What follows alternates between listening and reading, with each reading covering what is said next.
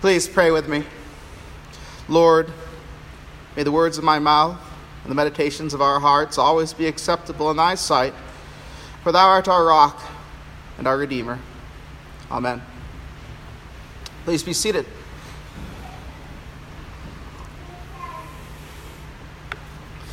I had the privilege this week of being at St. Michael's Conference um, up in Connecticut and teaching some, what were we en- ended up at, Jesse? Was it 84 or 86? Some 86 kids um, from freshman year of high school all the way through age 21. It was a great time. And one of the classes that I taught was, um, or I co taught, was a class on C.S. Lewis's Screwtape Letters. And I want to begin with a section from that. So keep in mind what's going on in the Screwtape Letters. This is a demon an elder demon instructing a younger demon about how to draw this new believing Christian away from the church and away from God. Okay? So everything's kind of flipped around. Good is bad and bad is good. He writes, Screwtape, surely you know that if a man can't be cured of church going, the next best thing is to send him all over the neighborhood looking for the church that suits him until he becomes a taster or a connoisseur of churches. I think I warned you before that if your patient can't be kept out of the church, you ought to at least be violently attached to some party within it. I don't mean on real, real doctrinal issues. About those, the more lukewarm he is, the better. And it isn't the doctrines on which we chiefly depend for producing malice. The real fun is working up hatred between those who say Mass and those who say Holy Communion, when neither party could possibly state the difference between them. Hooker's doctrine or St. Thomas Aquinas' doctrine in any form that holds water for five minutes. And all on purely indifferent things candles, clothes, and whatnot. All those are admirable grounds for our activities. You see what C.S. Lewis is writing about here is that while doctrine unites, the lesser things divide. And one of the enemy's ploys with the church is to divide it into factions and set it at war with itself. And so often we fall prey to it. That's what the Corinthian passage today is about. The two passages, we split it up between the first and second lesson. Um, but I invite you to open up to 1 Corinthians chapter 3 in your Bibles. If you don't have a Bible with you, open up a Pew Bible and look at it with me. And yes, I mean that. Because it's hard to track along with these sermons if you're not looking at God's Word and you don't have it in front of you in a scripture insert. So I encourage you to bring your Bible. You know, when you go to class in school, you bring your books. Bring your Bible or open a Pew Bible. We'll go through it together. Don't be like the First Corinthians in this case. Chapter 3.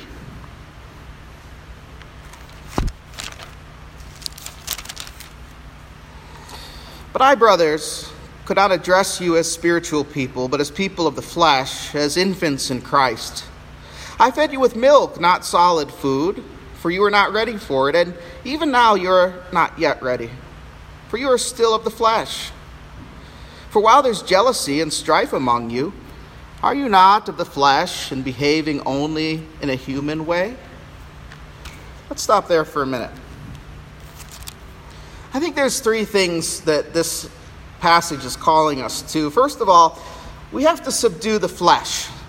Second of all, we have to see ourselves as Christ's own. And third of all, we have to come to the table, to the Lord's table, with our gifts and offerings, not expecting something, but with a heart of giving.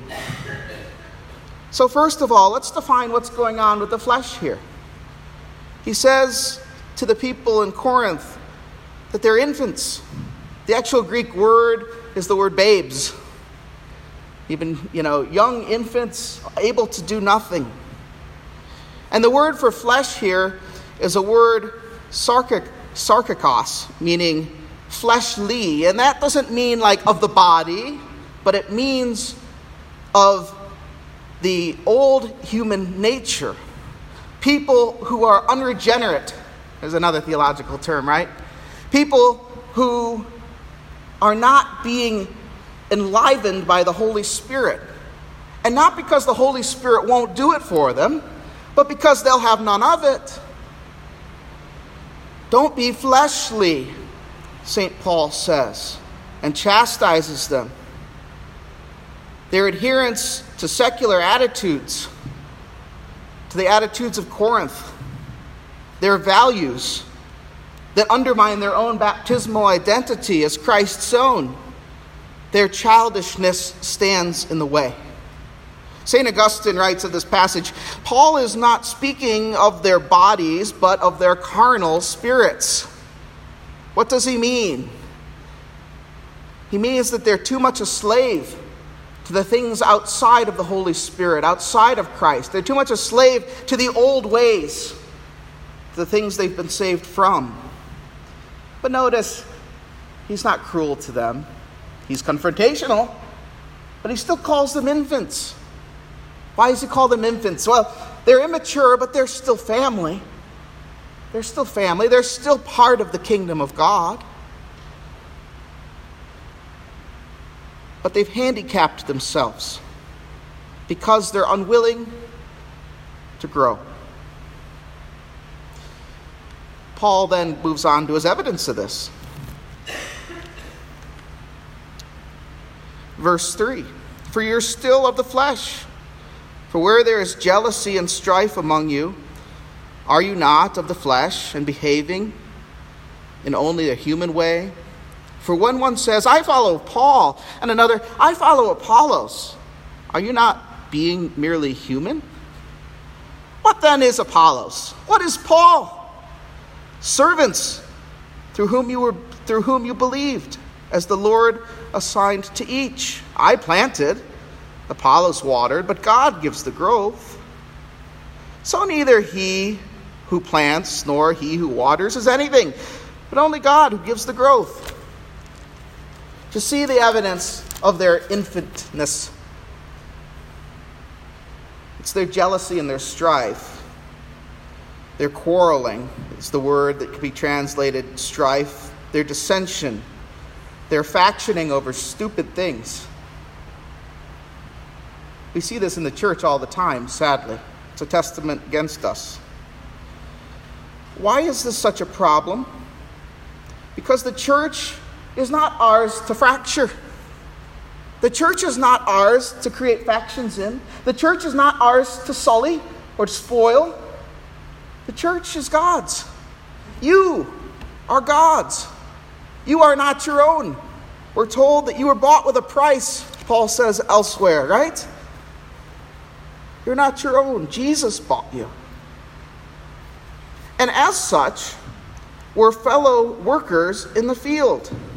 We're fellow laborers in God's kingdom, in the church. Leadership is and followers are both servants. Leaders and followers are both servants assigned by God and appointed for certain tasks. And woe to us, woe to us when, for non doctrinal reasons, for non reasons that don't have to deal with dogma, with the truth of what Christ has revealed to us, woe to us if we cause scandal to the church. You see, in the world's way of things, in Corinth's way of things, Paul and Apollos should be competitors. Let me tell you why. In ancient Rome, there's this system of patronage. So the idea was that if you were a great man, if you truly wanted to be a statesman and a pillar of your community, you would go out and you'd do little favors for people. And then they, in turn, would support you when they went to the polls. Boy, that hasn't changed. But you see, that system is what is trying, the, the Corinthians are trying to implement in the church. That's what's going on here. Paul's chastising, first and foremost, the leadership. They're trying to gain wealth, authority, power, by assembling and dividing up the clients, right? That's the technical term, patrons and clients. They're trying to, to carve up different segments, different geographies of, of not geographies, um, factions of the church. And they're trying to set them against each other because when they battle, guess what? The leaders get more authority. Hmm, again, is this ringing a bell? This happens in modern America. Jesus makes it clear, though, that with the church, that's not how things work. The point is that Jesus is trying to show that in doing this, they're undermining the gospel. They're undermining the very thing that Paul and Apollos worked so hard to plant and water. Do you see? Look with me at Matthew chapter 20, verse 8, because this is also the point that Jesus makes. It was our gospel passage, Matthew chapter 20, beginning with verse 8, let's look at. And when the evening came, the owner of the vineyard said to his foreman, Call the laborers and pay them their wages, beginning with the last up to the first. And when those hired were hired about the eleventh hour came, each of them received a denarius. Now, when those hired came fir- first came, they thought they would receive more, but each of them also received a denarius. And on receiving it, they grumbled to the master of the house, saying, These last worked only one hour. How have you made them equal to us, who have borne the burden of the day and the scorching heat? But he replied to one of them, Friend, I'm doing you no wrong. Did you not agree with me for a denarius? Take what belongs to you and go. I choose to give this last worker as to I give to you. I am, am I not allowed to do what I choose with what belongs to me? Or do you begrudge me my generosity? So the last will be first, and the first will be last.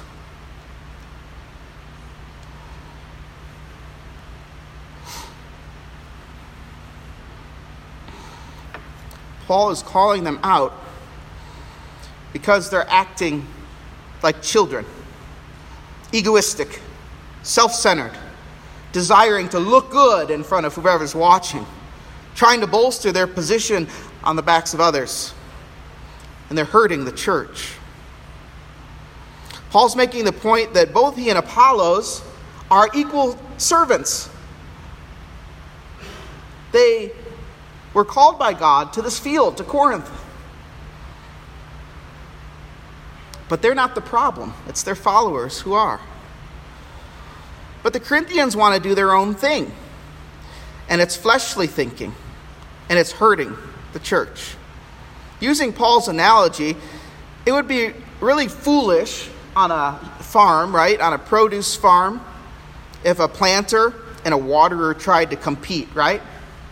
If the planter went out and said, I'm better than you, irrigator, and the irrigator came out and said, oh, I'm better than you, planter. I mean, they're apples and oranges. What, why would you even try to compete on that? You're you're trying, instead, you should be working towards a common goal, towards a common purpose. There's a great meme I saw on Facebook this week. Um, perhaps you've seen it. I can't remember the picture because I'm brain dead. Forgive me from this week. But the caption under it said, Preach the gospel and be forgotten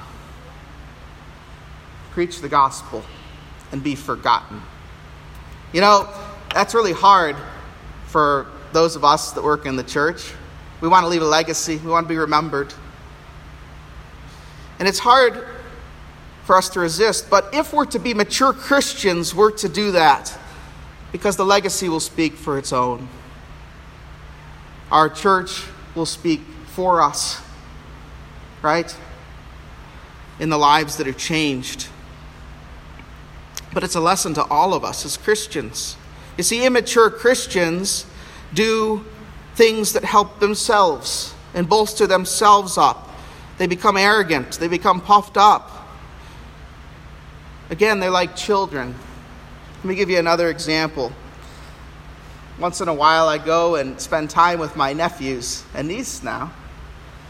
And once in a while, the older child puffs himself up and says, instructing the young one, You shouldn't do that. Stop that. Right? It's cute at first. but it shows the older one's true colors.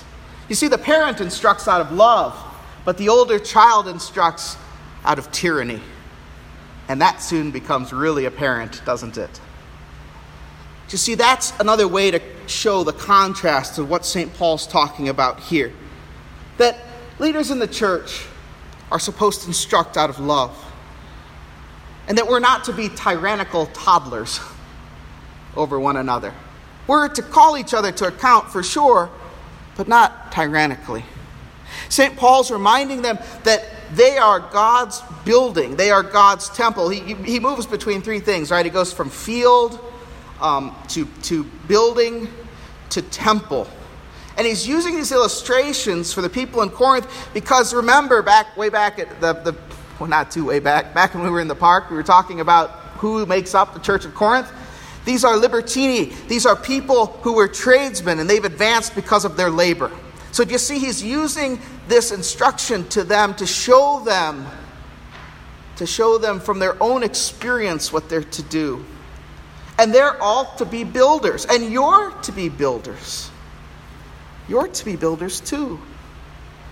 Continue with me on at verse 12 and 13 of chapter 3.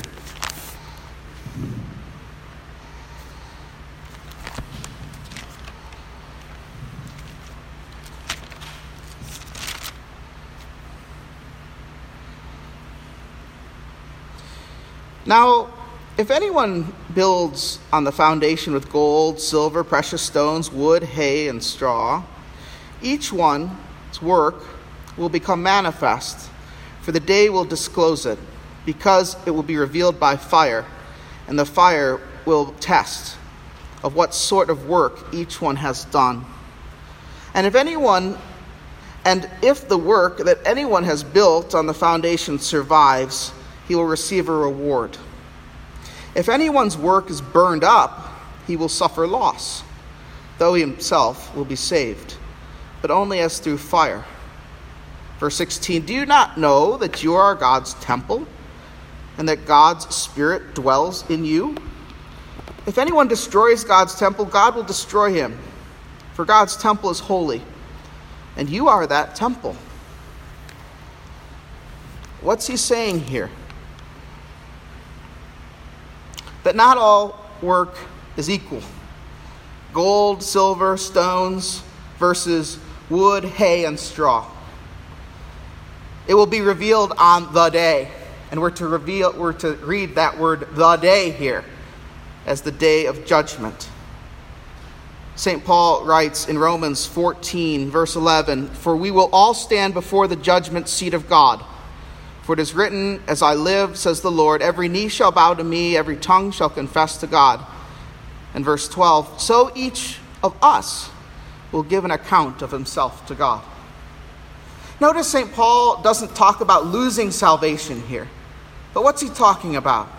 He's talking about having lasting works or not. What makes for lasting work?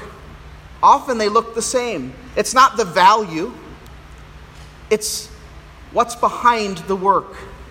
Is it intended to please God and build up His church, or is it intended to enhance ourselves? God only can see the difference. But on the day of judgment, all will be revealed. And we'll all have to give an account for how we treated His bride. And it's ironic, right? Because at the same time, we all are part of the church. We all are his bride. So, what's he saying? How we treat one another reflects how we are. Our works towards one another are not unimportant. They help us either become more like Christ or less. And while our salvation is secure, we might be having building with shoddy material. I find it interesting, and I didn't get too much into it, but it's interesting that St. Paul talks about shoddy materials, but then also talks about great materials. And shoddy materials are of little use in the hands of the best contractors. And great materials are not very useful in the hands of poor contractors. Just see. It seems that what Paul's saying is that people with great talent are unable to build due to their spiritual due to their spiritual immaturity. Their potential is restricted by their attitude and their human desires, by what lies beneath the deed. Likewise, there are those with raw talent, with lots of material, who would be able to do so much more if they were taught how to by good leaders. This is a foreshadowing, friends, of chapter 12 that we'll get to, where Paul talks about the body of Christ. But you see the main point here arrogance, a lack of self submission, a lack of letting the Holy Spirit work in you inhibits growth in the church and causes scandal and faction.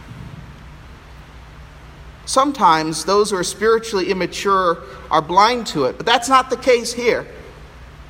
In this case, it's willful. The Corinthians' inability to receive solid food was not by nature, says St. Chrysostom, but by choice. So they are without excuse. The results are always the same. The fruit is always the same toxicity, division, hurt, scandal, people leaving the church because of how others act in it. We've all seen it.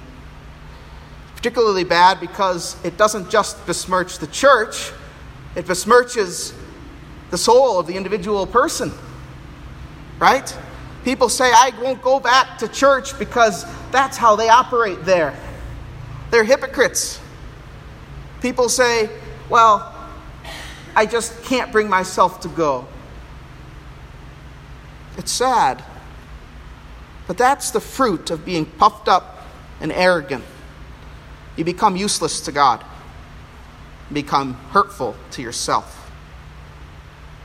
Neither end serves Jesus or his bride, the church. And all come when we when, when we have that attitude, we come to the altar, we come to the table wanting something, rather than coming to the table giving something. In a sense, we all need Jesus, right? We can't even approach God without Jesus. We can't even approach the altar without gaining something. But if we come to the altar demanding something, we'll get nothing. Nobody has a right to be part of the church. No one has a right to be a leader in the church.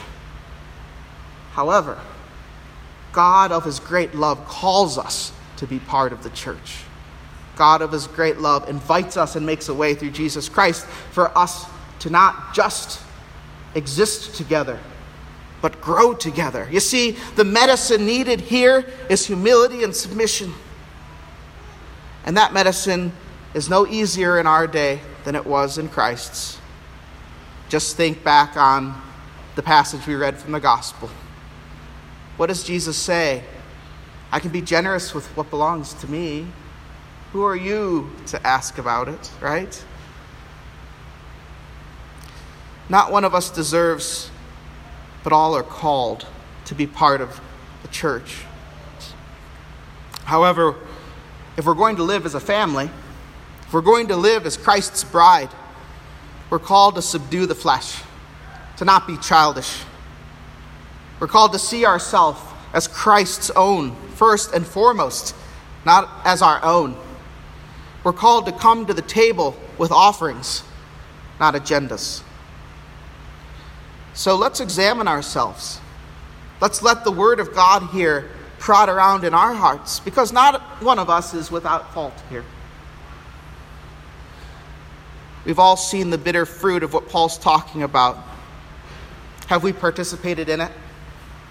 Have we asked forgiveness for it? Have we repented and run away from that way? Have we put away those childish ways? Or do they still need to be pushed out? Where do we need to, sub- to subdue the flesh and submit? Where do we need to put ourselves in Christ's hands and not our own? The promise is great if we do, if we do.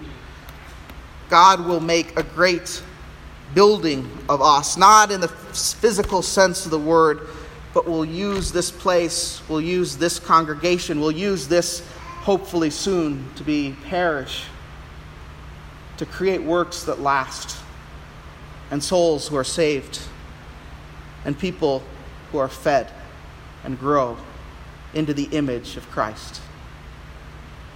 Doesn't that sound great? Let's do it. Let's let the Holy Spirit work in us and not fall prey to Screwtape, not fall prey to the enemy who would seek to divide. In the name of the Father, the Son, and the Holy Spirit. Amen.